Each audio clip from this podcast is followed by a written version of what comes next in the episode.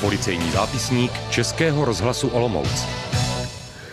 Starší lidé jsou kvůli své důvěřivosti snadnou kořistí podvodníků a zlodějů. Nebezpečí se nevyhnou ani na internetu, přestože dnes už není výjimkou, že práci s počítačem ovládají. Seniori a internet, takové je téma policejního zápisníku. Dobrý poslech vám přeje Alena Vykydalová. Pozvání do studia dnes přijali zástupci projektu e-bezpečí při Pedagogické fakultě Univerzity Palackého v Olomouci. Vítám Kamila Kopeckého, dobrý den. Dobrý den. Eh, Vojtěcha Bednáře, dobrý den. Dobrý den. Miroslava Dopitu, dobrý také den. vám přeji dobrý den. A René Šotkovského, dobrý den. Dobrý den.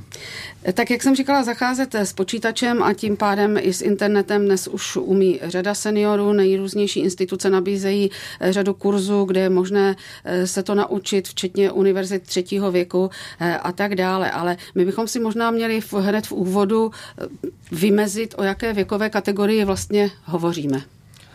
Ono, hovořit o seniorech není tak zcela přesné, protože ta tématika, o které se dneska budeme bavit, se týká populace nad 45 let v důsledku, eh, protože ta populace je populací, ve které dochází ke změně sociálních rolí. Tato hranice 45 let eh, byla eh, dříve často zmiňována. Dneska eh, díky prodlužování lidského věku se posunuje, takže možná je to až kolem 55 let, protože lidé v 55 letech změní svoje sociální role, změní svoje vlastně začlenění ve společnosti. Proto také to určování věku dneska spíš funguje podle toho, jak se cítíte, co děláte v tom věku, jak vlastně vystupujete na veřejnost a podobně. Takže hovořit o seniorech eh, nebo starších lidech je trošku problematické. Spíš bych používal termínu pozdní dospělost nebo zralá dospělost. Jo, je to vlastně takový ten věk, který se týká rodičů, odrostlých dětí. Eh, slyšela jsem taky názor, že mladý je člověk do 35 let, tak pak tam ten střední věk by vlastně podle této teorie byl jenom 10 let od 35 do 45, ale to je asi eh, věc názoru. Nicméně pojďme dál tedy, eh, proč mluvíme o tom, že jsou seniori eh, ohroženou skupinou právě, eh, právě v, mm, co se týče práce s počítačem nebo s internetem nebo případně mobilními telefony a jinými technologiemi. A v čem je to právě třeba specifické, když tady už po několikáté se setkáváme nad problematikou bezpečí či nebezpečí na internetu, ať už se to týká dětí, mladých lidí a vlastně nás všech. Eh, on totiž velice častý problém spočívá v tom, že je schopnost těch seniorů používat informační technologie a pracovat s nimi sice velice prudce roste, ale úměrně tomu neroste jejich schopnost uvědomovat si rizika, která jsou s tím spojená. Eh, dnešní generace lidí, kterým je, dejme tomu, kolem těch 30 až 35 let, víceméně vyrůstala v době rozvoje informačních technologií a rostly s nimi. Tak jak rostli ti lidé, vyvíjeli se informační technologie, existoval nějaký přirozený vývoj. Ne, že by tito lidé nebyli vystaveni rizikům, jazykům, ale znají je, protože právě rostly vedle nich.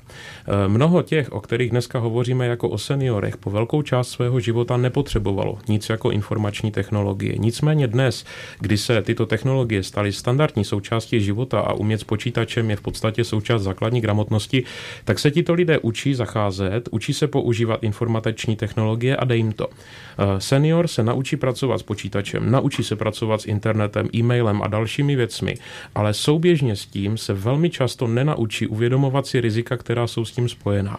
A informační technologie, nejenom v podobě počítače, ale třeba mobilního telefonu a mnoha dalších eh, chytrých a hezkých přístrojků, které používáme, se tak mohou velmi snadno stát branou k jeho životu, branou k jeho soukromí a v podstatě cestou, kterou přijde nějaká hrozba, která toho člověka poškodí. Jenomže on si to neuvědomí. Právě proto, že teprve nedávno ovládl to, jak se s tím pracuje, naučil se používat e-shop, naučil se používat platební kartu na internetu a není si vědom vědom toho rizika, které je s tímto spojeno. A toto je věc, kterou je důležité řešit. A nejde to dělat jinak než vzděláváním seniorů, osvětou a tím, že se o tom, byť je to nepříjemné, budeme neustále do kolečka bavit. Kdybychom se podívali přímo na ta, na ta rizika, tak vlastně musíme si uvědomit, že eh, takový senior, on nemá zkušenosti, na kterých staví většina mladé populace, která už od malička je schopna pracovat nejenom s tou technologií, ale i s tím obsahem. Eh, typickým příkladem je třeba e-shop. Mladý člověk se vlastně od malička učí nakupovat, dražit zboží, provádět různé platební transakce a zkrátka pracovat v tom prostředí a získávat nějaké zboží a postupně si uvědomuje, jaká mu hrozí rizika. Například objednám si něco levného, eh, nedorazí to, přeplatím nějaké zboží, na obrázku vypadalo velice dobře, ale v reálu je to prostě odpad, je to nějaké, nějaká lacená replika.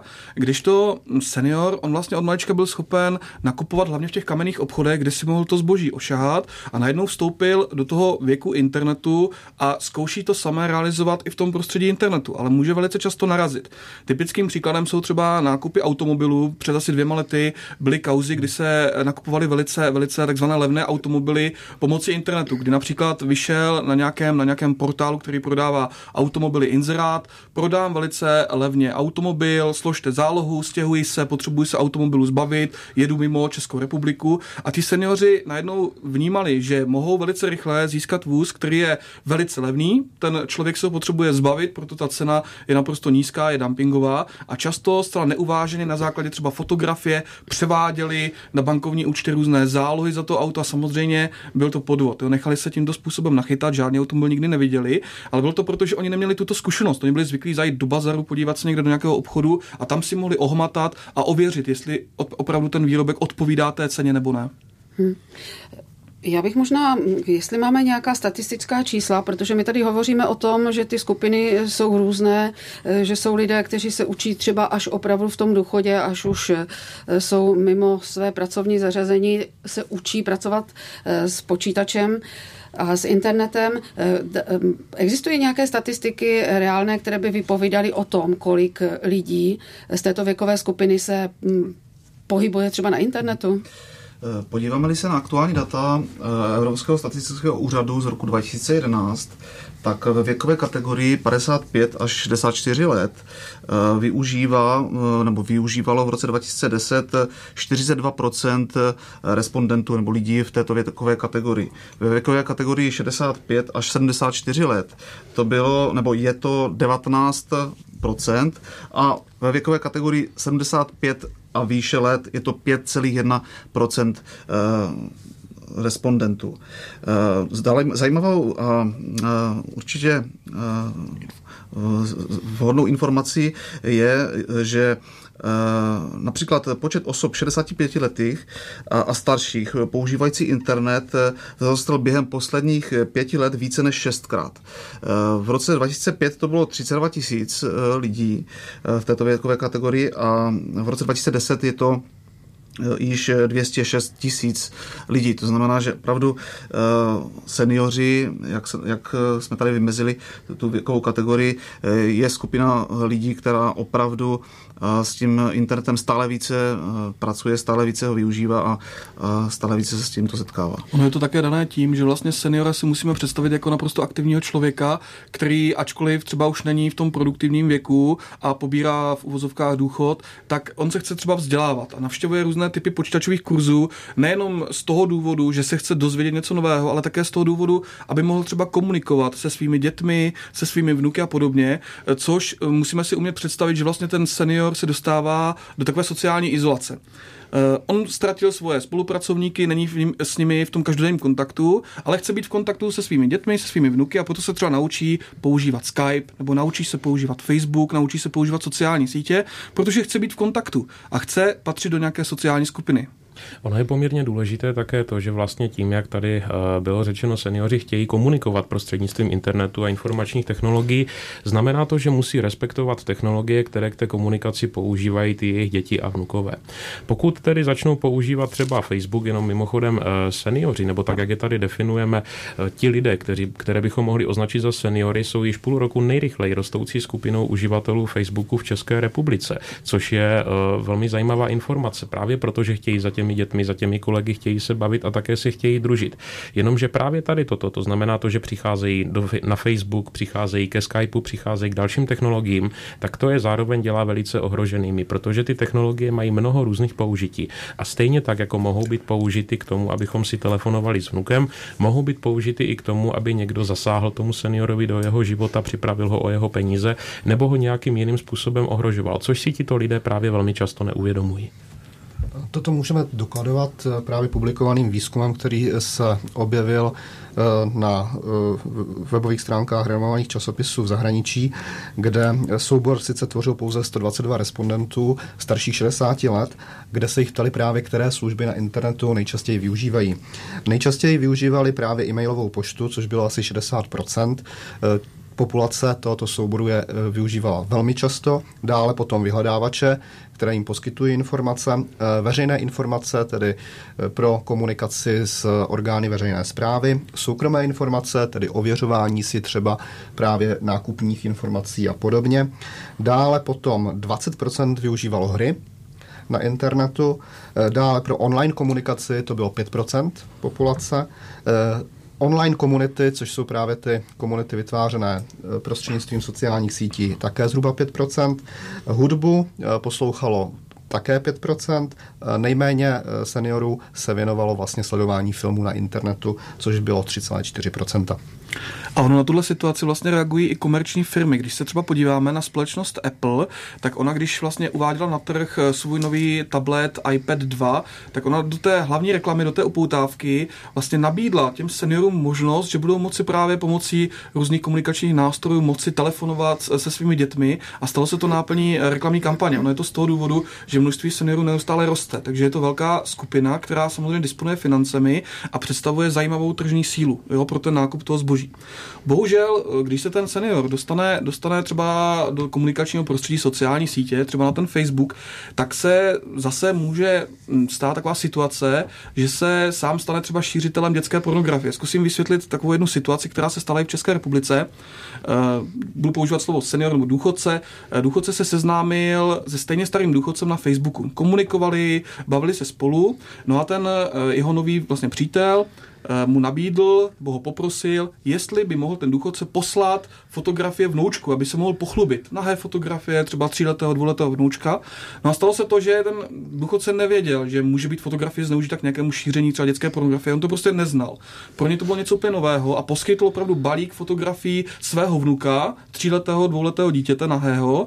No a ten člověk na té druhé straně toho Facebooku, tak to byl samozřejmě pedofil, který nabídl ty fotografie do pedofilní sítě, která je potom začala eh, šířit. Takže to je právě o tom, že ten senior nemá tu zkušenost. On prostě toto neznal v období svého života a až teď narazil na nějaký konkrétní problém a tato situace nastala přímo u nás v České republice. Toto je samozřejmě velice extrémní případ toho, jak může být senior v online prostředí zneužit. Nicméně mnohem častější jsou asi, řekněme, méně nebezpečné nebo méně, méně extrémní případy, které ale mohou být svým způsobem, uh, svým způsobem ještě rizikovější vůči samotným těm seniorům. Uh, uvědomme si například to, že uh, existuje mnoho firm, které nabízejí zboží, které prodávají různé produkty, velmi drahé produkty a které je nabízejí zvláště seniorům a vůbec cílovým skupinám s vyšším věkem a předpokládanými úsporami programy formou těch takzvaných prodejních zájezdů. Prodejní zájezdy jsou známá věc, ale něco podobného může existovat v online prostředí, v prostředí elektronického obchodu. Stejným způsobem je možné seniorům nabízet prostřednictvím webových stránek nebo prostřednictvím elektronické pošty předražené, nefunkční a nebo jiným způsobem nevýhodné zboží a spolehat na to, že ti seniori budou důvěřovat tomu, že to zboží je správné a že je právě takové, jaké o, oni očekávají, že bude. Obdobným způsobem existují také útoky založené na ochotě seniorů investovat a dávat peníze formou dobročinných příspěvků, formou charit a podobně. Eh, tuším, že jsem slyšel o hezkém příkladu, kdy v podstatě eh, jedna slečna si takovýmto způsobem komunikovala se seniory, vydávala se za eh, velmi chudou, nemocnou a těžce postiženou vnučku a vlastně lákala z těch seniorů peníze, protože s nimi komunikovala e-mailem a protože jim popisovala, jak je na tom špatně, aby jí vlastně na skutečný účet posílali peníze.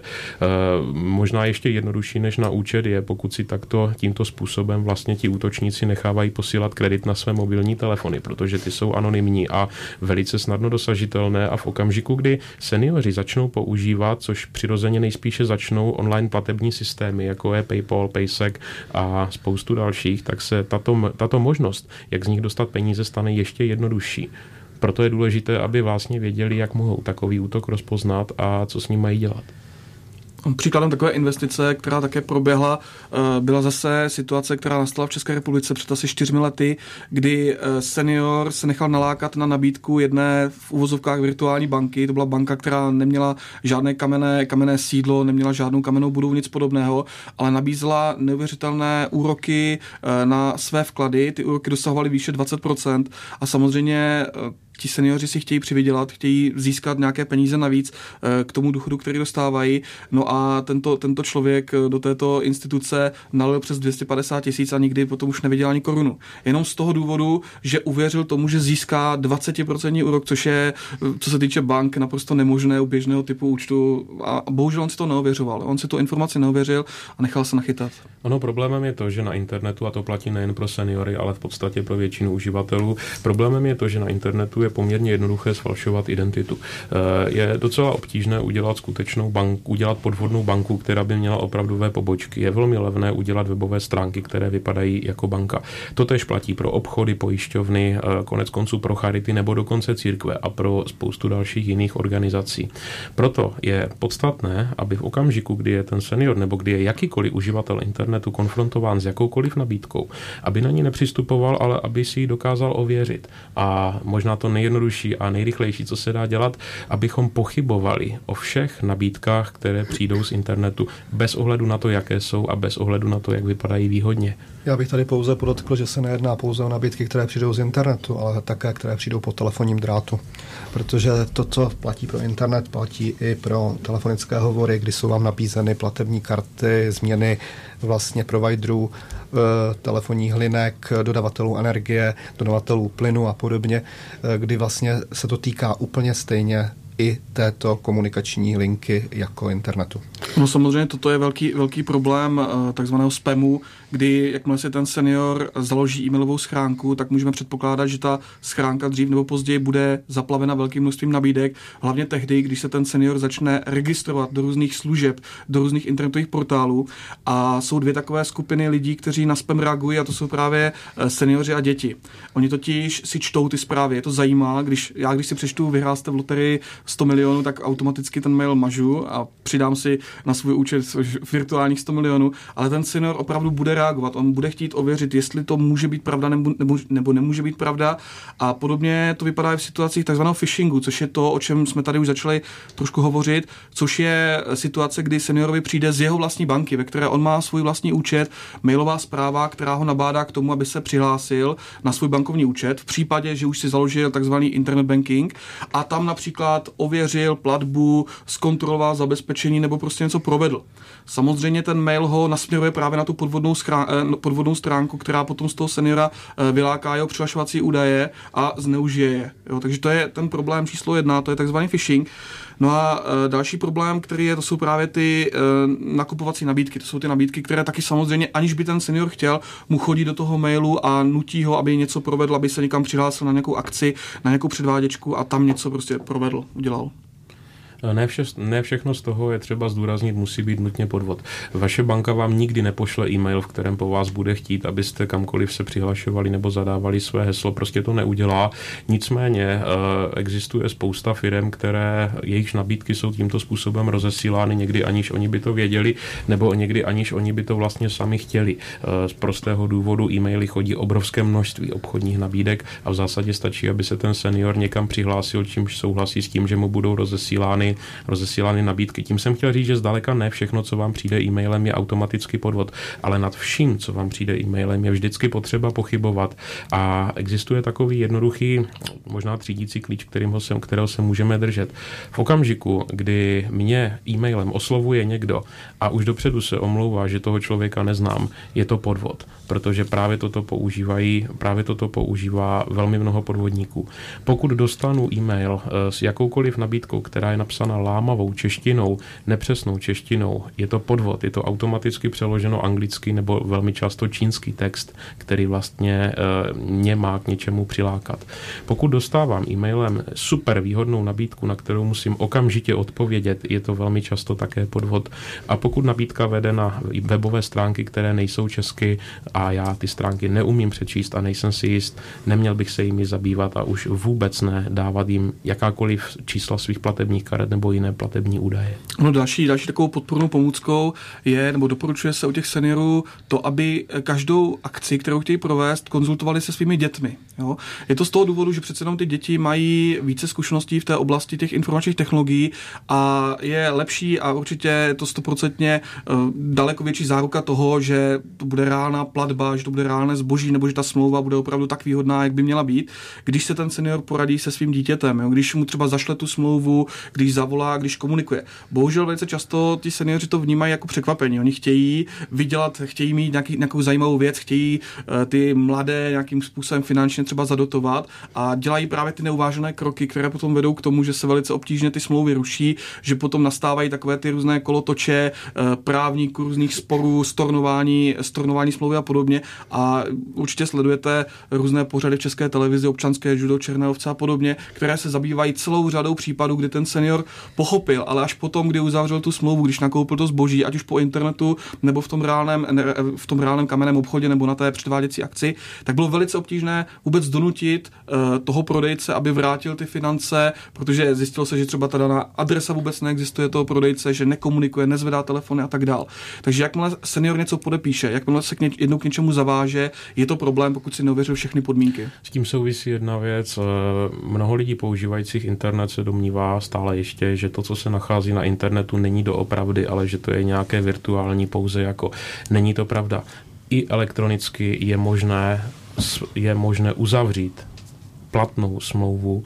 I elektronicky je možné se zavázat k nějakému plnění, typicky placení, které potom musíme. A i elektronicky je možné způsobit si velmi značné problémy. Typickým příkladem měřícím mimo jiné také na seniory byla jistá slovenská, respektive vzdáleně zahraniční firma, která na svých webových stránkách nabízela přímé sportovní přenosy, pokud se uživatel zaregistroval. Uživatel se zaregistroval a nejenom, že nedostal žádné online sportovní přenosy po internetu, jak toužil, ale začal začaly mu chodit faktury a začaly mu chodit pohrůžky toho, že v případě neplacení těch faktur ho ta firma dá k soudu, pošle na něj exekutory a podobně. Eh, reakcí v takovémto případě je nejlépe nereagovat a následně uvědomit policii se záznamy tady této komunikace, ale už jenom to, že se do něčeho podobného dostaneme, je velmi nepříjemné. Eh, základním problémem přitom bylo, že ti lidé, kteří byli takto poškozeni, skutečně uvěřili tomu, že takhle mohou v úvozovkách zdarma dostat přístup k nejnovějším televizním kanálům se sportovní sportovními přenosy.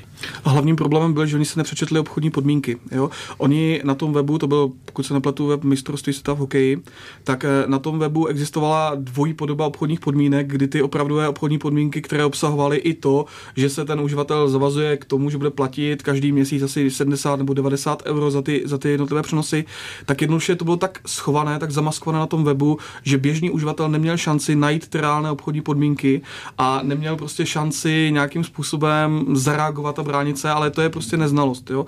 Musíme si uvědomit, že každý uživatel by si měl prostudovat aspoň základ těch obchodních podmínek, pokud chce něco koupit, pokud si chce objednat nějakou službu, to platí všude, jak v sociálních sítích, tak v obchodech, kdekoliv poskytujeme nějaké osobní údaje a chceme se k něčemu zavázat, musíme si to přečíst, musíme vědět, o co jde.